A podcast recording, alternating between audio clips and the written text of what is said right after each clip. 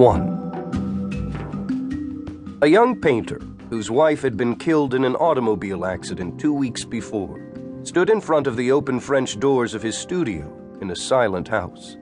His feet were far apart, as though he were poised to strike someone, and the look of frustration on his face contradicted the peaceful scene before him.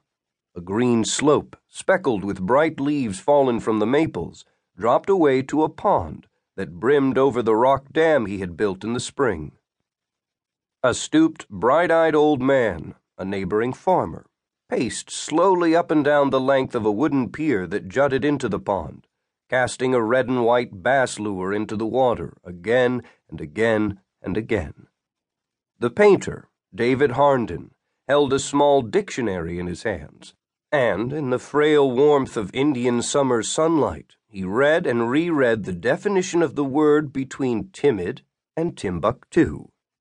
The general idea, relation, or fact of continuous or successive existence. Impatiently, David snapped the book shut between his long fingers.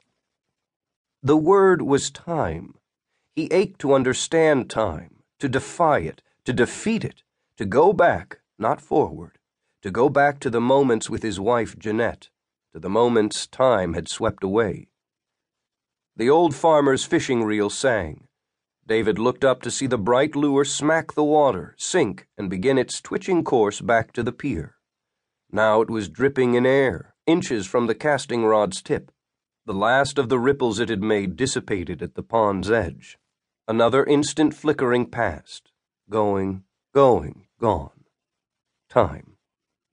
David's eyes widened. He knew his fascination with time was near lunacy, a flailing about, a reaction to tragedy. Yet, in calmer moments, there was growing a steady conviction that his wish to travel back to happier days might be reasonable.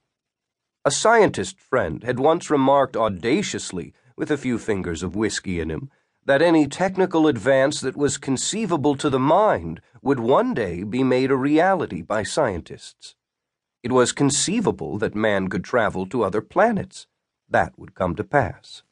It was conceivable that a machine could be made more intelligent than men. That would come to pass. It was conceivable to David that he might return to Jeanette. He closed his eyes. It was inconceivable that he could never see her again. He watched as the farmer whipped his rod to make another cast. The pier quivered. Keep away from the end, called David. He had been meaning to fix two of the uprights, which were green, splitting. The old man gave no sign that he heard. David was in no frame of mind to worry about it. To hell with it. The pier would hold. His thoughts turned inward again. He stretched out his long frame on a couch in the studio, let the dictionary drop to the floor, and lost himself in a fantasy of visitors from another world. He daydreamed of beings infinitely wiser than men, with more senses than mankind's five, beings who could tell him about time. He thought of visitors from space bringing an understanding of time because it seemed beyond the limits of human minds, far beyond. Perhaps there were in the universe forms of life, the flying saucer men, say, who scampered through time wherever their fancy took them. They would laugh at Earthmen to whom time was a one way street with a dead end in sight. Where would he travel in time if he could? David sat up and ran his hands through his short black hair. Back to Jeanette, he said aloud.